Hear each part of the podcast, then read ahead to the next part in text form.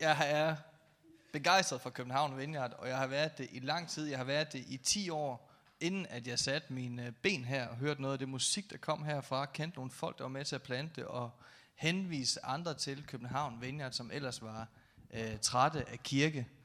Og jeg ved, at noget af det, der har betydet meget for mange herinde, det er det, som I øh, går foran med, det som I trækker foran med herinde, nemlig netværksgrupper. Det er der, det er der livet foregår i København Vineyard.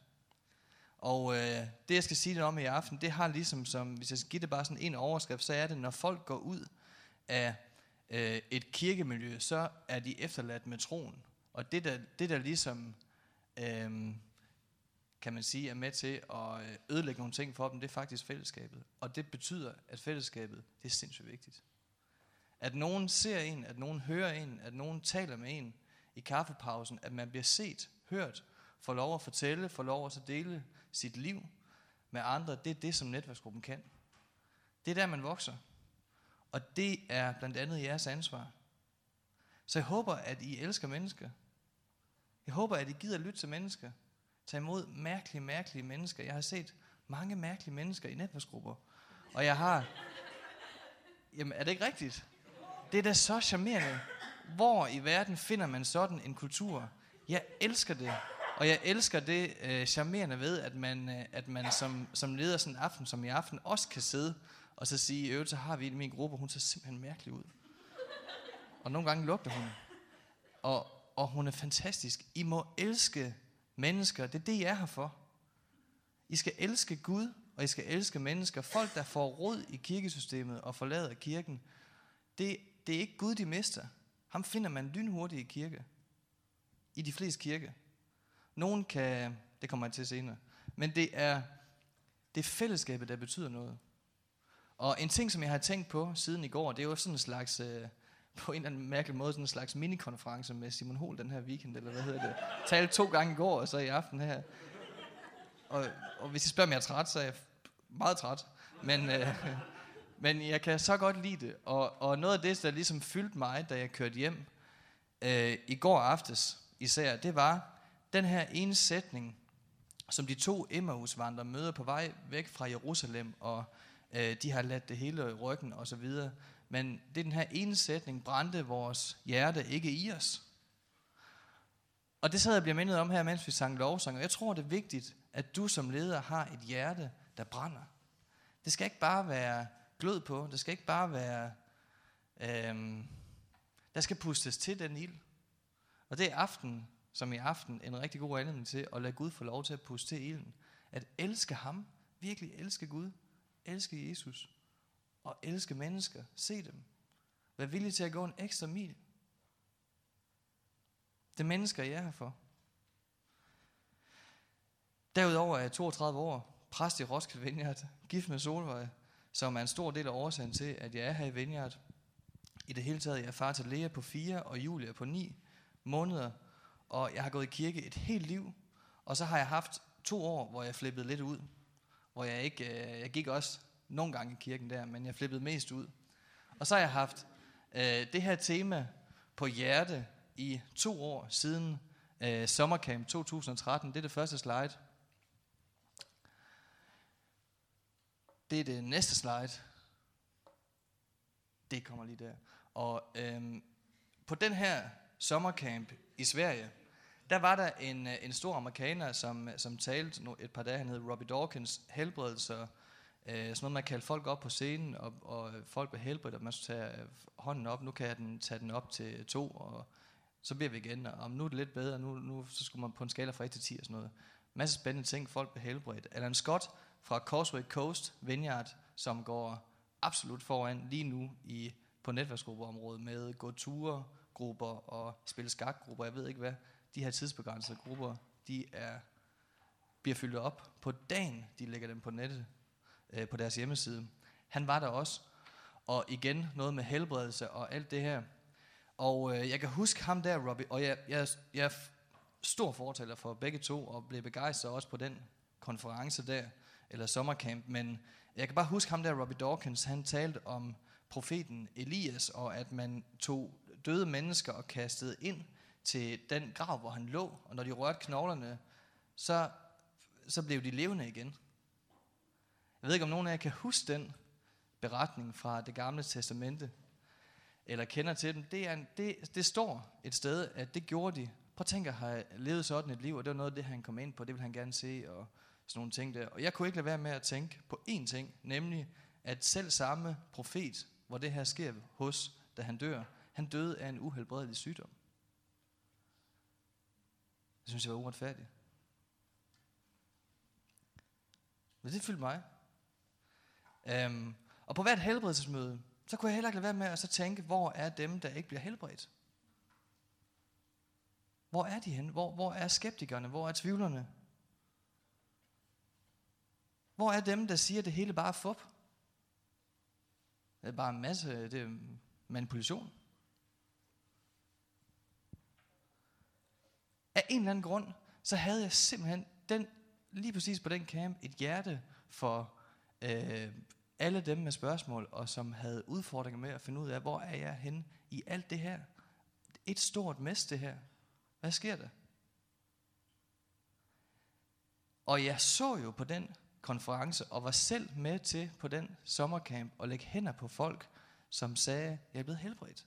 Jeg så det, og jeg har mange gange i mit liv lagt hænder på folk, og har set helbredelse. Jeg tror på det, og af en eller anden grund, den aften, på det her tidspunkt, der fyldte det mig, hvor er skeptikerne? Hvor kan jeg finde nogle skeptikere? det var virkelig mærkeligt. Og øh, jeg tror, at det sådan kulminerer lidt, især en aften, hvor jeg både beder for en, der bliver helbredt, og øh, to timer efter står og taler med en, som siger, jeg har gået med maske hele ugen herop. Jeg føler ikke, jeg passer ind. Det var mærkeligt.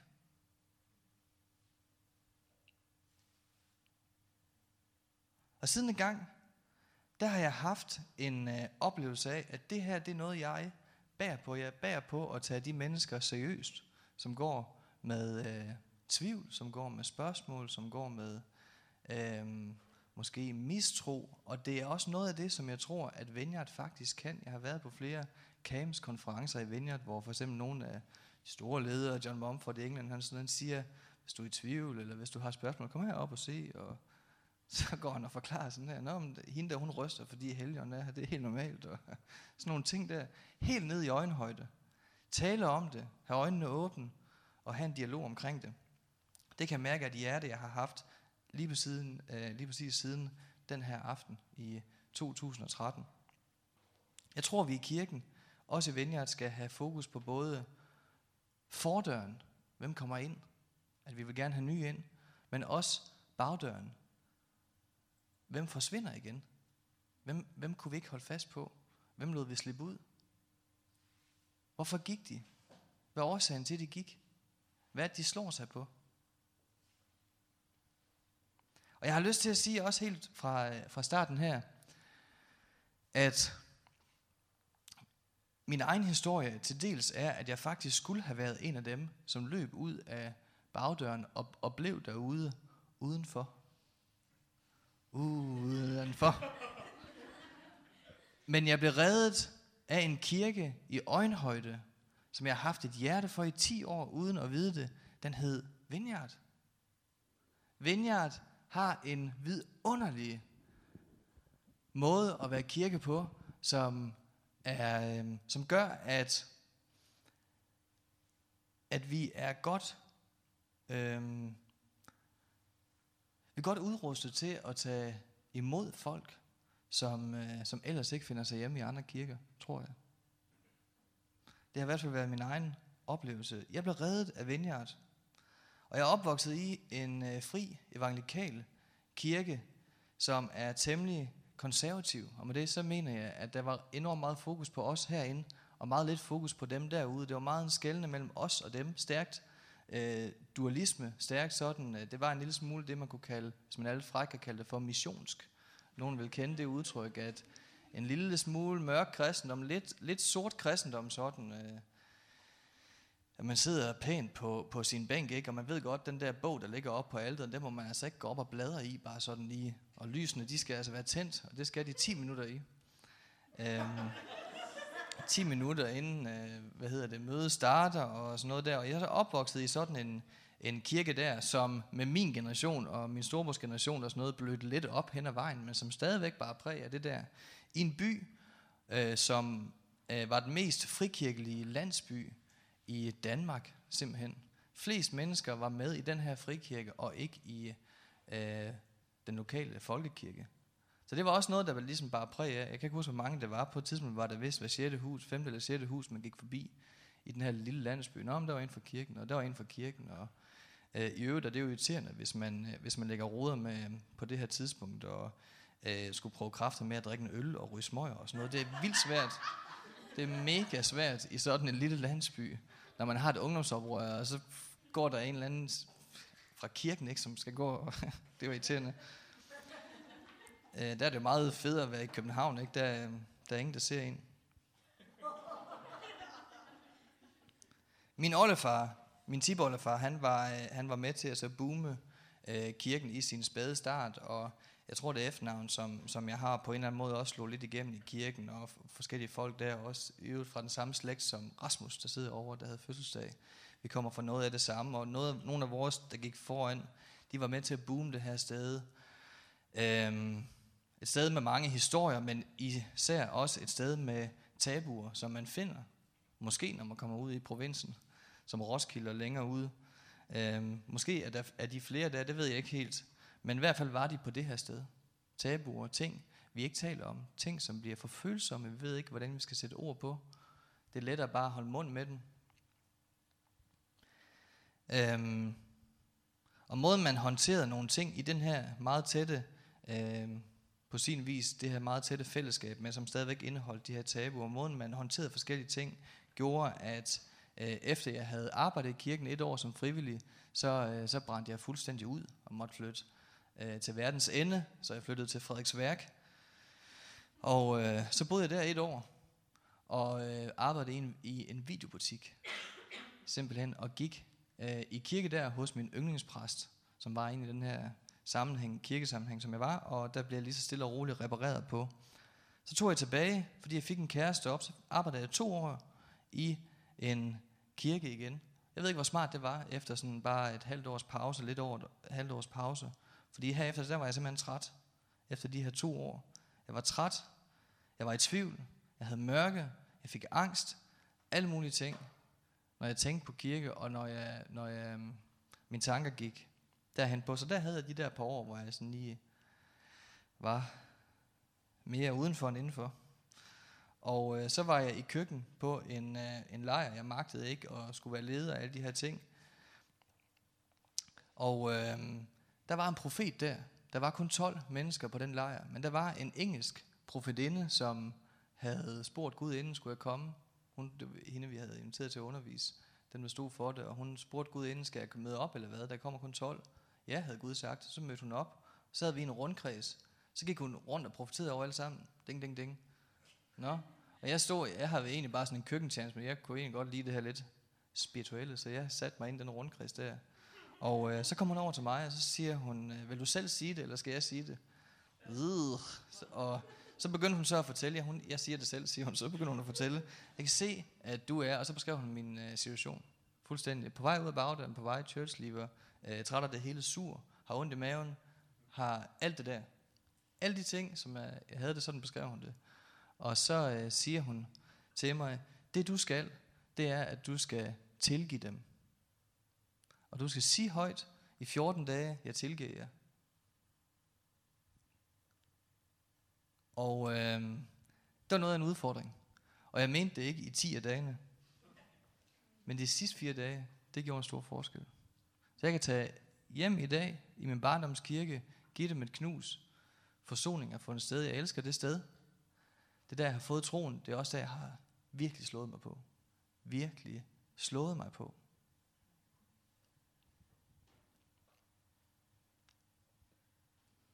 Så blev jeg kæreste med Solvej.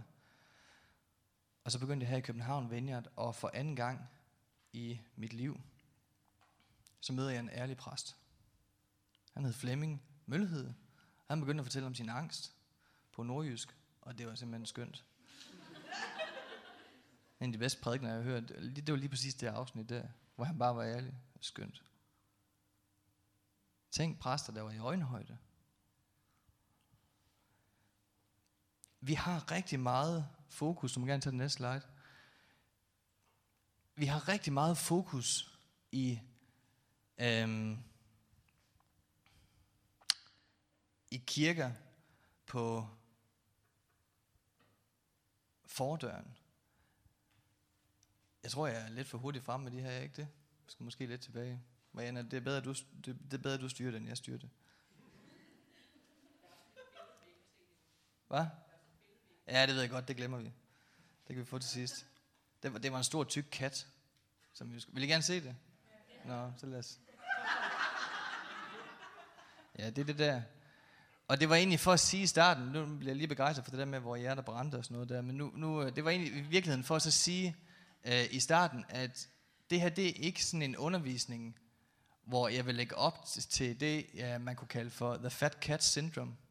Det betyder, at vi er en gruppe folk, der sidder nede bag os i kirken og kritiserer alle de andre. Og bare forventer at sidde der i en sofa og så blive øh, fedt op med de andre, der skal komme med os hele tiden, og vi ikke selv vil røre på os. Det er the fat cat syndrome. Det finder man i nogle kirker. Og det er jo meget let at så bare pege fingre, ikke? og så øh, blive sur på præsten, eller tusind andre af sine ledere og alt det der.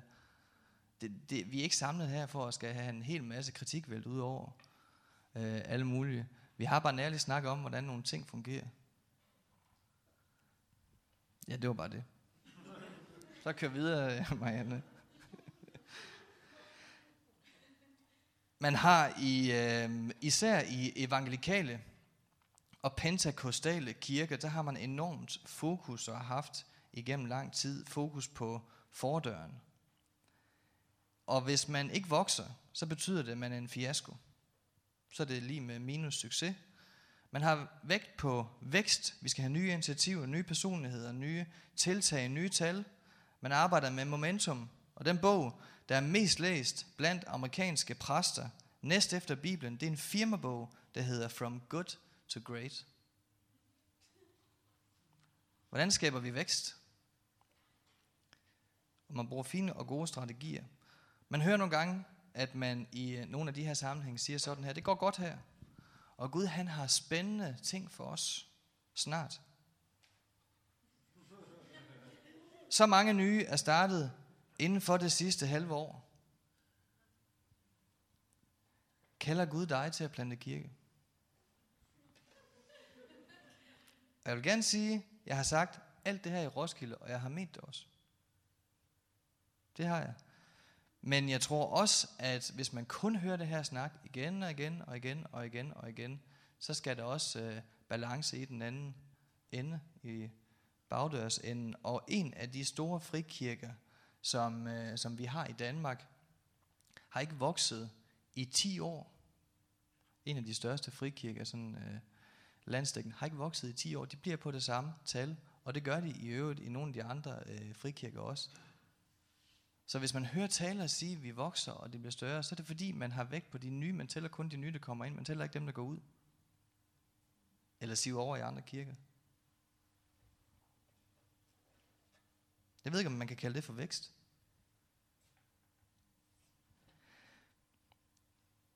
Vi må ikke glemme bagdøren.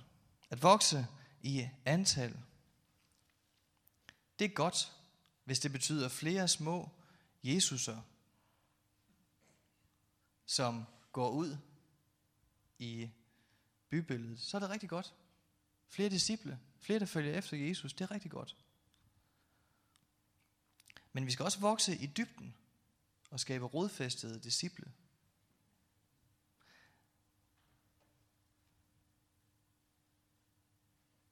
Nu kommer jeg lige med nogle, øh, med nogle sætninger, som man også hører i nogle frikirker også. Nogle af dem her, jeg har her, de, de er sagt i vores egen sammenhæng i øh, Vineyard her, en sætning, jeg har skrevet ned i 2012, fra en, jeg har talt med. De her ting har jeg bare citeret, sådan, øh, øh, hvad hedder det, folk for. Det, Der står ikke, hvem der har sagt dem, det giver sig selv. Gud er væk, det er en, der har sagt. Det er en, der har sagt her, året efter i 2013, jeg går med maske for at passe ind. Og det, som vedkommende siger, det er, at der er uoverensstemmelse mellem min indre virkelighed og min ydre virkelighed. Der er afstand. I Vineyard, så har jeg haft det fra 2014. I Vineyard har jeg haft forfærdelige forbundsoplevelser med folk, der bad noget forfærdeligt nonsens. det, den er så til os her. til os ledere. Vi skal bare tænke over, hvad vi beder for. Øh, ikke, eller hvad hedder det, brug hovedet, når vi beder os. Det må vi gerne. Øh, jeg, vil, jeg vil gerne lige sige, hvis I tænker, at det der rimelig dystre billede, det, det er jo få, sæt, få citater, ikke ud af alle dem, som også kommer til tro, og det bliver hele... Det, det, det skal nok blive godt. I skal bare slappe af, ikke? Men jeg vil også bare gerne fortælle nogle af de her ting. Jeg tror, en anden, der har sagt, Robbie Dawkins og en Scott, de manipulerer kun ryg og knæ, der bliver helbredt. Hvor er arme og ben, der vokser ud? Hvor er organer, der bliver erstattet? Og så videre. 2013. En anden en her. Hele mit liv har jeg bedt Gud om at helbrede min homoseksualitet. Nu kan jeg snart ikke mere. De her citater, de er hovedsageligt fra eks der er en enkelt fra en anden frikirke. Og jeg kender så mange kirkeløse kristne. Måske kender du nogle kirkeløse kristne. Det er dit første spørgsmål. Du behøver ikke ved det bord, du sidder, nævne dem med navns nævnelse. Det skal du faktisk ikke. Men du kan fortælle noget af deres historie, hvis du kender den. Prøv at tænke på en eller flere, som, øh, som du kender, har været i tæt relation med. Nu, nu er de ikke længere at finde i nogen kirker. Hvad er deres historie? Hvorfor gik de? Værsgo.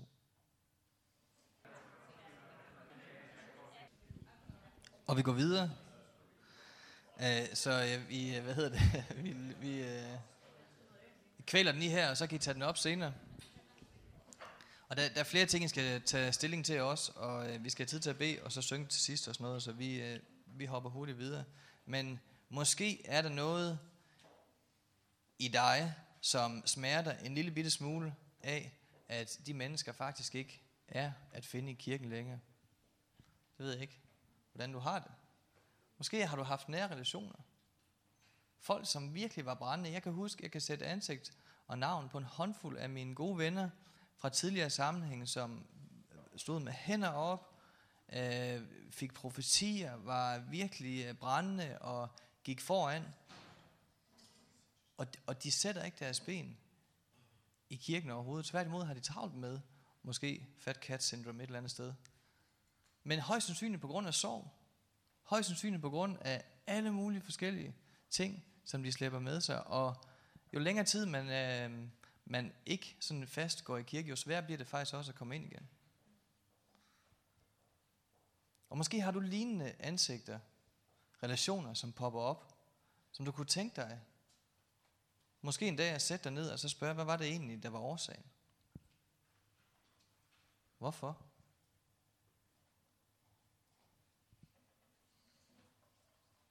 Jeg kan referere nu fra en øh, undersøgelse i New Zealand, som handler om church leavers. Hvem er de? Hvad er deres historie, og hvorfor har de, øh, hvorfor har de forladt øh, kirken? Den her undersøgelse den er lavet over 108 personer, som er, øh, har forladt en, øh, en karismatisk baggrund af en eller anden art, og det har primært været baptistkirker, som har været karismatiske, eller så har det været øh, pinsekirker. Det har været de to, man har taget afsæt i. Og vi er jo i Vineyard, groft sagt, og det vil jeg ikke citeres for, men en slags halv baptistkirke og halv pinsekirke lagt sammen. Det er vi ikke helt. Men det er vi lidt alligevel. Og så er vi det overhovedet ikke. Men altså det er, det er, nogle gange, når jeg forklarer andre, hvem er vi, så bruger jeg nogle af de, øh, så bruger de to billeder, for det, det er to kirker, som mange kender.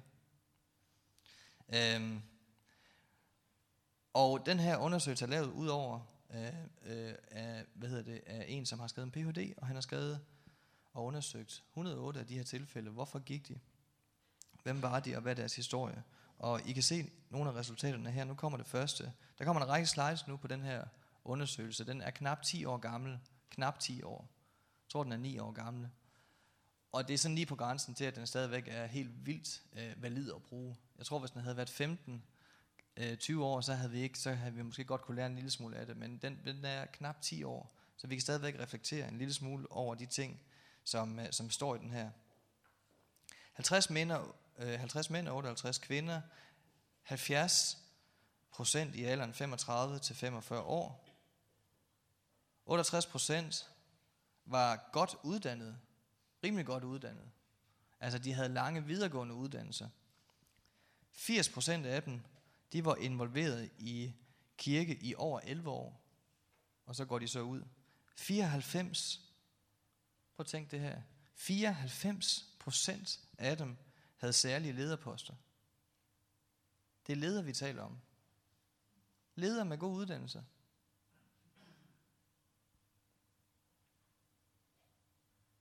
Det er sådan set dit klientel. Ja, nu får jeg nogle procent på, hvorhen i kirken de var, dem der gik ud af kirken. 54 procent af dem, de var stabsmedlemmer, sad med i staben. 70 procent var netværksgruppeledere.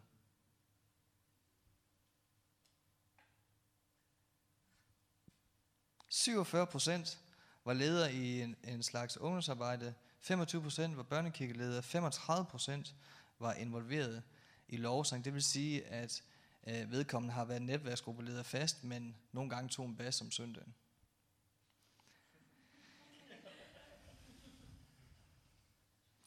...48 procent, de var involveret i udadvendte arbejde, måske bøn på gaden, eller del mad ude, på en eller anden måde noget udadrettet evangelisation af en slags, øh, fortalte om Gud på gader og stræder. 54 procent var involveret i bønnemøder. Cirka halvdelen, halvdelen af dem var, var, var aktive bønsmennesker. Øh, mennesker.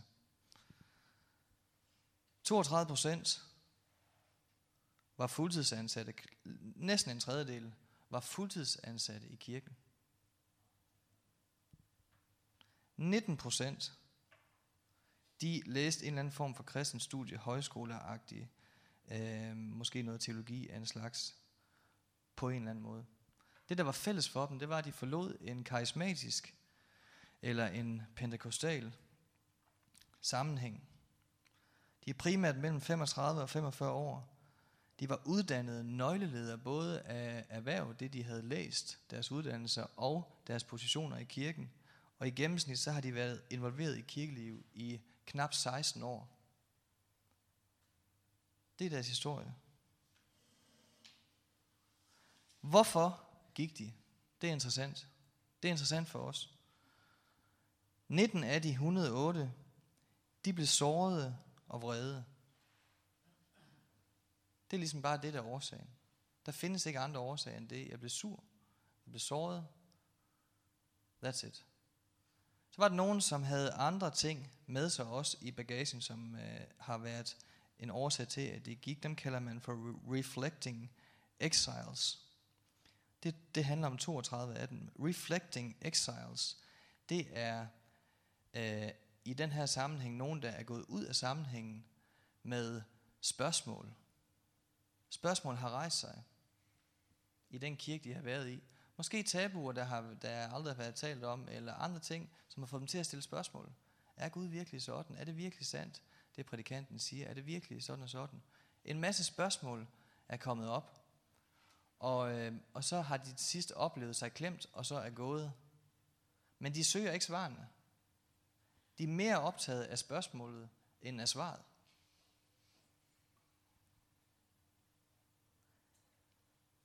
Nitten af de 108, dem kalder man for pilgrims. De stiller spørgsmålene, men de søger også svaret. De er faktisk interesseret i hvad er svaret? Men de oplever, at øh, i hvert fald de svar, de har fået, har været for snævre, eller ikke argumenteret godt nok, eller øh, hvad de nu har oplevet. Men de er faktisk interesseret i at finde svar. Der, der er stor forskel på de to. Den ene er en vildt relativ ting, og en meget postmoderne ting. Det er den, det er den første. Jeg skal bare ud i verden. Ikke? Jeg skal bare stille en masse spørgsmål. Og hvis nogen siger, øh, det her det er svaret. Ej, ej, ej. Hvis nogen siger i dag, det her det er svaret, så er der ingen af os her, der køber den. Ej, ej. Ej, nej. Vi er uddannet i vores skoler til at stille spørgsmål, mere end til at få svar. Det bærer de selvfølgelig også præg af. Syv af de 108, det er ganske få. Det er ganske få af dem, som er konverteret helt. Altså simpelthen kommet til en anden overbevisning. Nu er jeg blevet muslim. Nu er jeg blevet New Age. Nu er jeg blevet et eller andet. Ganske, ganske få. Nogle få af dem, der konverterer, de konverterer til øh, og bekender, at nu er de agnostikere. Hvad kan siges om hvorfor og hvordan? Størstedelen af den bevarer troen. De forlader ikke troen. Om end den ser lidt anderledes ud, om end øh, at de udtrykker den anderledes, om end at øh, de på, beskriver Gud på en anden måde, så vil de sige, at jeg bevarer troen på Gud og på Jesus som hans søn. Og hvordan det så udformer sig, det kan man så diskutere, men troen forlader de ikke. De er stadig søgende. De er ikke noget ved vejs end endnu. Og, og gældende for dem alle sammen er, at de oplever det, hvis man var her i går og hørte min tale, øh, det man kalder for natten. Altså de er simpelthen i en periode, hvor Gud føles væk.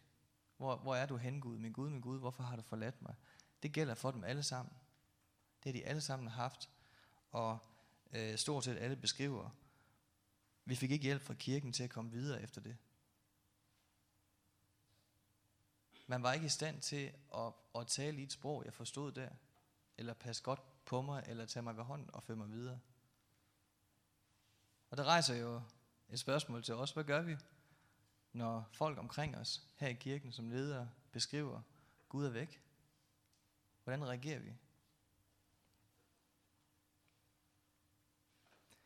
Hvordan kan det være, at man bare kan få lov til at forlade kirken ubemærket? Hvordan kan man i 2006, 5, ud fra den her jeg ved godt, at vi er i 2016. Jeg skal bare lige regne 10 år tilbage. Det er det, der desværre er. Det er det, jeg ikke kan. 6. Øh, 2006. Øhm, hvordan kan man forlade kirken ubemærket? Og I kan spejle det på 2016 som end også. Vi lever i et post-kristent samfund. For 50 år siden, for 100 år siden, for 150, 200 år siden, så var det her langt sværere. Det var langt sværere at gå ud af kirken, fordi alle gik i kirke, så der var ligesom ikke... Altså, altså vi er jo faktisk en del af et øh, helt særligt fællesskab her. I og med, at vi ikke er ret mange i Danmark, der gør det her. Mødes om aftenen og tager hænderne op mod en anden... Øh, ja, det ved jeg ikke, mod det her plastik. og står og synger, ikke? Jamen det er da mærkeligt, egentlig. Prøv at tænke at komme helt udefra, aldrig har været vant til det her i et postkristent samfund. Kom ind, hvorfor står de og vifter med armene sådan? Altså det er jo ting, der kører herinde, i kredse herinde, og vi er vant til det, og selvfølgelig, det, alle, alle her er helt med på det rene, ikke? Men prøv at tage din ven med, som aldrig har været i sammenhæng før, og tænke, hvad, hvad, så skal man til at beskrive, Nå, det, øh, det gør vi, fordi, øh, hvorfor, øh, det er næsten det er ligesom at være til en fodboldkamp. Det plejer jeg at sige. Der ser du også folk, der er begejstrede, eller til en koncert, man tager hænderne op, og siger, og der står også nogle steder i Bibelen, tag det, løft dine hænder, og det er, en, det, er en, øh, det er en måde, jeg med min krop udtrykker på, at Gud er almægtig, Gud er stor.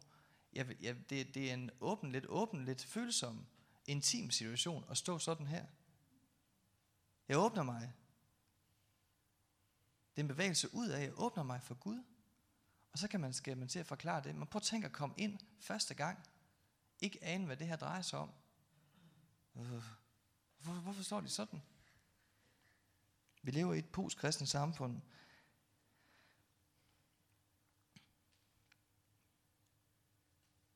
Stor diversitet mellem liveren og kirken.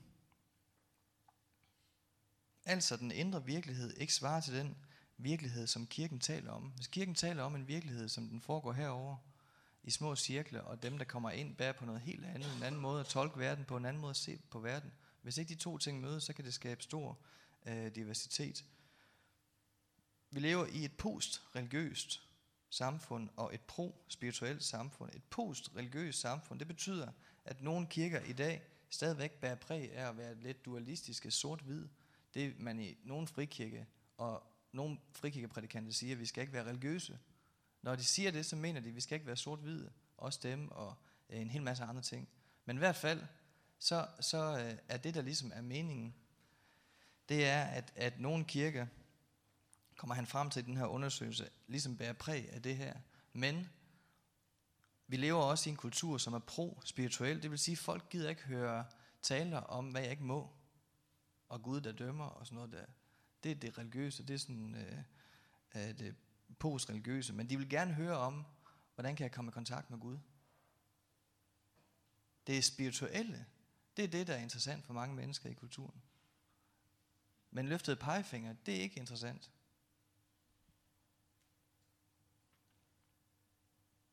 En af årsagerne til, at man kan forlade kirken ubemærket i dag, det er, ingen kontaktede mig, da jeg gik.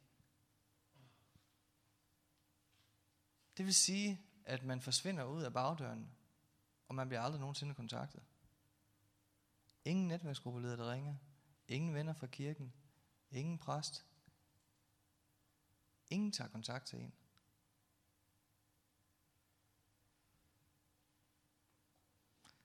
Den sidste årsag, det er, hvis det er godt for dig. Hvis man kommer og siger, at jeg går ud af kirken, jeg stopper med at gå i kirke, så siger de, øh, Nå, men hvis, det er, hvis det er sandheden for dig. What's in it for me?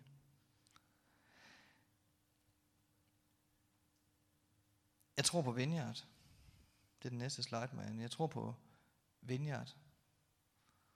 Og øh, en historie, jeg har hørt i det her fællesskab i København, Vineyard historie, det var netop fra en person, som havde noget med i sin bagage af gamle kirkekulturer, der nagede øh, af spørgsmål, som måske stammede fra hans øh, eller hendes kultur. Øh, man har båret på det, man kalder for habitus, altså det, man har i sin rygsæk, ifølge en eller anden øh, teoretiker. Øh, alt det, man bærer på, og, øh, og en udgang fra en anden kirke, bare vedkommende på massevis af spørgsmål, også øh, sårighed fra et øh, kirkemiljø, som, øh, som øh, nok havde tendens til at være, som jeg forstod vedkommende, da jeg hørte øh, ham fortælle det, at det var, øh, også var et, øh, sådan et lidt klemt miljø, lidt sort-hvid, lidt sådan religiøst miljø. Øh, og alle de her ting havde gjort, at øh, mange spørgsmål, meget, øh, mange sår, mange øh, tvivlsting var kommet op. Og så møder han en netværksgruppe, og begynder i en netværksgruppe. Her kan han få lov til at være sig selv. Her var der faktisk ikke nogen, der løftede en masse pegefinger, men man, man gav ham lov til at få lov til at være. Og så lod man i princippet Gud om væksten.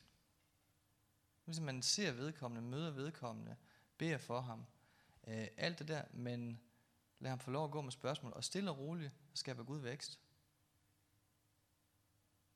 Og jeg ved, at han i dag bærer stort ansvar. Det er det, som Vineyard kan. Det er det, som Vineyard kan. Jeg har hørt noget af min egen historie, den gider jeg ikke fortælle. Så spørger man bagefter. Øh, næste.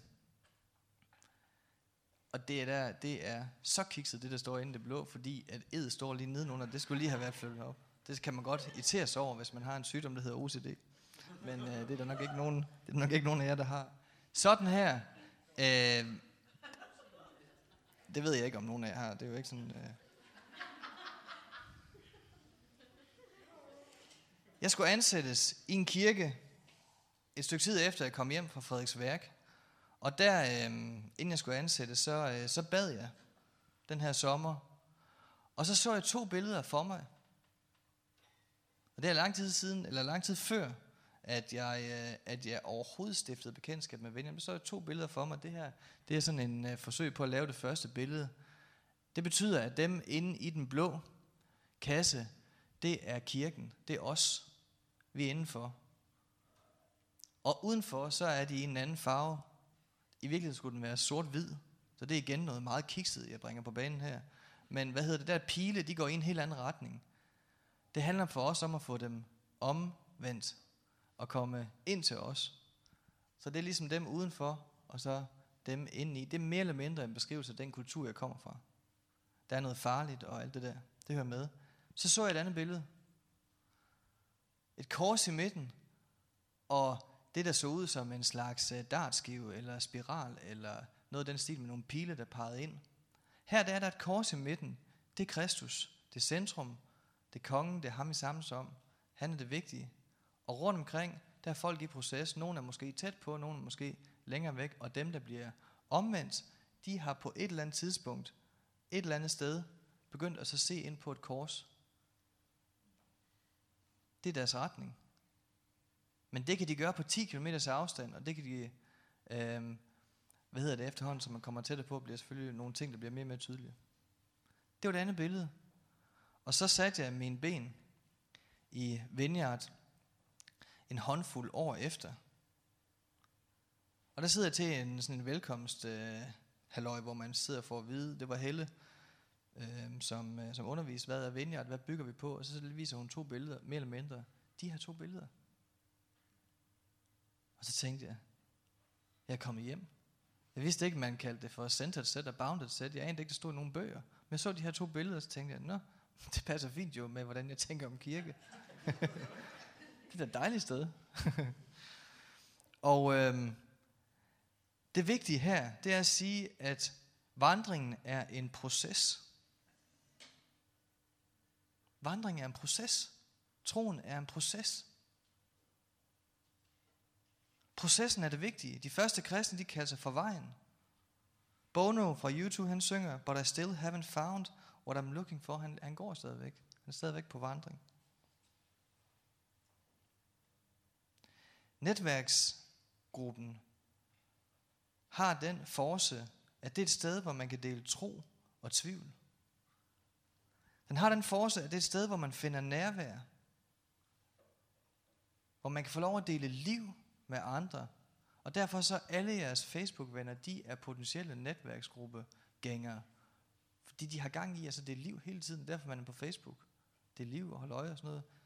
Man kan bare gøre det til en netværksgruppe. Det er noget, mennesker har brug for. Netværksgruppen har et genkendeligt mønster. Den har en simpel struktur. Man ved, hvad der ligesom sker, når man møder op. Man bliver ikke taget øh, på sengen. Man, man, kommer bare, man kommer ind, man ved, hvad der møder en. Det gør det også lettere at så præsentere for andre.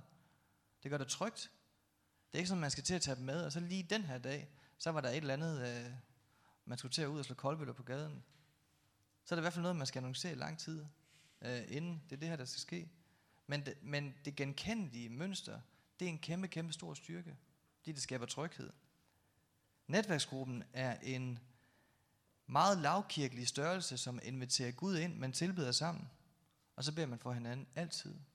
Altid tilbedelse. Altid bøn. PT så går der en i min netværksgruppe, som har øh, slået sig forfærdeligt på kirke. Han har været udsat for et stærkt, tør jeg kalde et åndeligt overgreb, som har gjort, at han ikke har sat sine ben i kirken i over 10 år.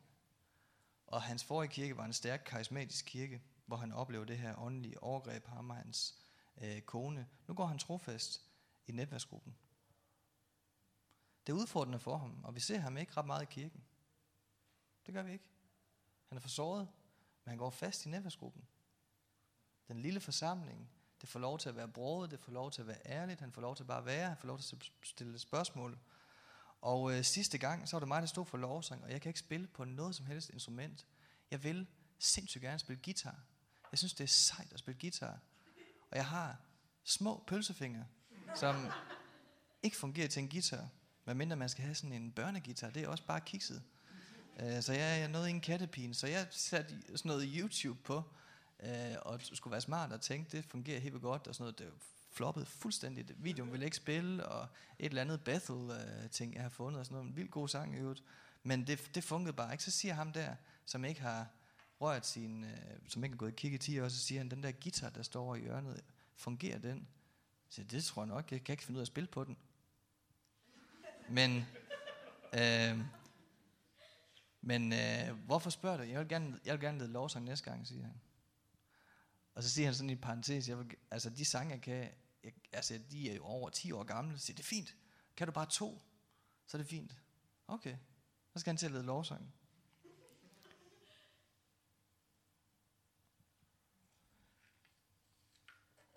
Noget af det, som han satte pris på, det var, at vi i min netværksgruppe fortalte vores øh, troshistorie. Vi, øh, vi gennemgik 12 spørgsmål, som handlede om vores tro.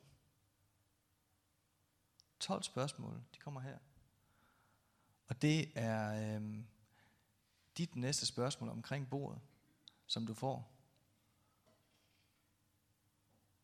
Det er det, der står, i hvilken grad har din tro været præget af tryghed, tvivl, kriser, vækst eller stagnation? Og lad mig bare lige sige, det kan man ikke svare kort på. I kan ikke nå at svare alle sammen på det. Den ene kan nå at fortælle indledningen, inden jeg sådan lige knækker den, og så går vi videre. Det er bare for at give jer en teaser. Så den skal I hoppe på rimelig hurtigt, så det er nu. Jeps. Så, øh, så siger vi lige zip. Lige der. Og øh, så lukker vi den lige der. Og nu skal I se her en, øh, noget, som jeg ved, dem af jer, der arbejder bare lidt med gra- grafik, og synes, at sådan noget, det kan være meget sjovt, så, vil der, så er der virkelig noget kreds til jer her. Frembog, det ser sådan her ud. Er det ikke, øh, er det ikke lækkert at se på? Ja. Øh, den er altså kommet i en nyere udgave, øh, vil jeg bare lige sige, og øh, den nyere udgave, den er ikke meget bedre. Stærk nok til at være svag. Hvad tænker I om titlen? Ikke skønt?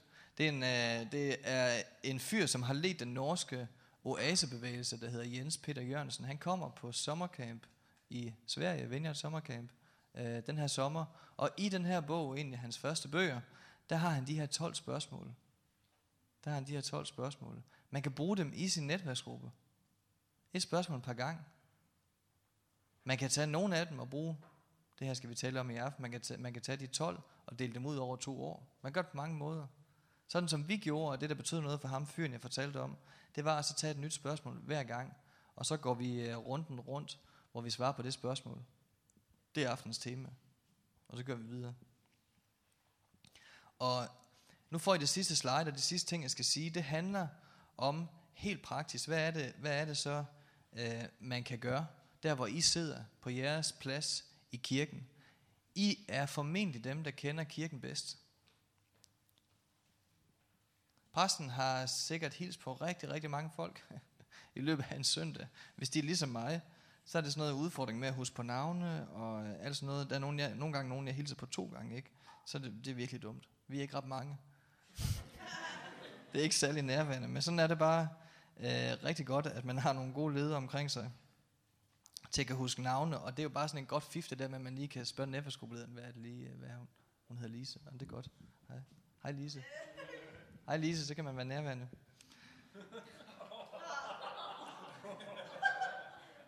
Det er bare et fif.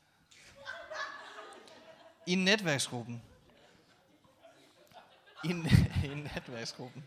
Jeg tror da ikke, vi er så from. I, I netværksgruppen, så tror jeg, en af dine allervigtigste opgaver med henblik på alt, hvad I nu har hørt, og hvor folk kan være hen, og med henblik på folks videre vandring, folks sundhed i kirken, så er der to ting, du skal være opmærksom på. Det er, hvordan er du som leder over for gruppen, og hvordan har du det selv? Hvordan har din temperatur det? Hvordan har din tros temperatur det? Og hvordan har gruppens temperatur det? Du skal, have, du skal være så involveret i de menneskers liv, at du kan svare på, hvordan de har det, når man kommer og spørger dig. Du skal kende de her folk. Vær involveret i dem. Gå sammen med dem på vejen. Dit hjerte skal brænde for dem. Du skal se igennem overfladen.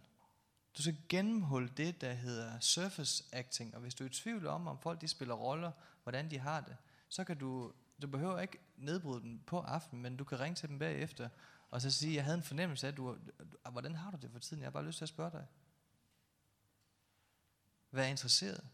Eller prøv at uddybe det. Stil HV-spørgsmål. Det kan man godt gøre på aftenen. Og så gør klart, at, øh, at de selv bestemmer, hvor meget de gerne vil fortælle. Vær autentisk, hvordan du selv har haft det. Sådan her har jeg det i dag. Jeg synes, det her er svært. Nogle gange tvivler jeg, og så videre, og du sætter selv grænsen. Vær opsøgende. Hey, vi har ikke set dig i et stykke tid. Jeg vil bare sige, at vi savner dig. Det kræver ikke mange minutter på en sms at skrive sådan en her. Vi har ikke set dig i et stykke tid. Vi vil bare sige, at vi savner dig.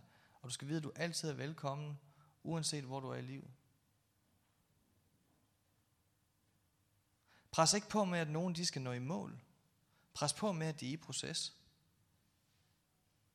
Hvad er målet i øvrigt? Altså, hvad, hvad er det for nogle tjek, man skal igennem? Hvad for nogle... Lyt mere. Tal mindre. Vær personlig, men ikke privat. Det vil sige, når nogen de stiller de samme HV-spørgsmål til dig, så, så vil jeg til enhver tid som leder være, øh, være meget, meget ops på, at jeg ikke øh, udleverer mig selv, eller udleverer andre. Jeg er aldrig privat. Jeg er ofte personlig. Jeg er aldrig privat. Og det er sådan en hård, fin balance, og det er noget, man står med, når man har, har ansvar. Hvis du skal holde et langt løb, så skal du lære den balance at kende. Men de vil også, øhm, det, det, det man ligesom kommunikerer også jo, og i vores sammenhæng er vi, er vi gode til det, det, det, det er liv, og det er det, som netværksgruppen kan. Så de vil gerne have, man vil gerne have ægte liv. Jeg vil gerne have kød og blod, når jeg mødes i en kirke og i en netværksgruppe, så du skal være autentisk. Du skal ikke være privat. Og så er det til dig helt personligt. Vær undersøgende. Vær undersøgende. Hvad sker der i kirker rundt omkring i verden? Hvad, hvad rører sig i kirkelivet? Ikke være snæversynet, vær, vær undersøgende. Hvad sker der? Læs nogle bøger. Jeg hørte en sige på Vineyard Camp for i år, at måden han ligesom læste bøger på, det var, øh, når han har læst en bog fra den her kirkelejr, så læste han ugen efter en, der var helt modsat. Altså, så læser man en ortodox bog, så læser man en katolsk bog, så læser man en bog fra Indermission, så læser man en fra øh, et eller andet helt vildt, øh, vildt karismatisk et eller andet sted, tros øh, halvøje, så læser man ind fra hele tiden sådan en veksel, for at udvide og for at undersøge. Og det er klart, at når man, har, når man leder i venner, så er det det, man har valgt. Ikke? Så det er ikke fordi, det rykker grundlæggende ved, hvordan, men, men være undersøgende. Det var spændende det her, eller et eller andet. Og så skal du have nogen, der så ventilerer hos. Du skal have nogen, du ventilerer hos. En mentor, som du kan fortælle, og direkte kan gå til, nu har jeg det svært. Det her, det er træls. Og du skal finde en uden for sammenhængen. For du skal også kunne sige, jeg synes, at Simon, min præst, han, han, er, han, han er træls, eller han er et eller andet, eller min leder, eller et eller andet. Nogle gange er det jo faktisk det, der er den store udfordring. Alle de her folk for den her undersøgelse, det er ledere, der går. Jeg tror, at et stor del af det svar er, de har ikke haft nok ventiler.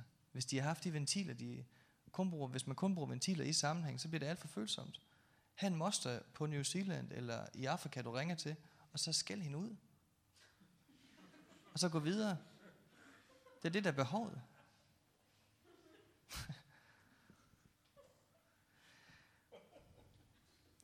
Indfør, hvis du skal holde i længden, så skal du indføre faste rytmer i dit trosliv. Du skal have tidspunkter, hvor du beder. Sæt, dig tid, sæt tid af til at bede for din gruppe. Sæt tid af til at bede for dig selv. Ha' et åndeligt liv, som ikke står og falder på, om du føler, at du skal bede.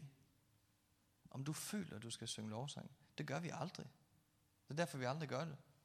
Nu taler jeg for mig selv. Men når jeg har været udfordret af det her, og synes, jeg beder for lidt, eller øh, får for lidt åndelig føde, så vælger jeg at bede morgen og aften. Jeg, jeg beder nogle, øh, nogle evangeliske tidebønder fra salmernes bog og sådan noget, som, som blander Jomfru Maria udenfor. Det har det godt med. Man beder bare direkte til Jesus, ikke, ikke alt det der mærkelige.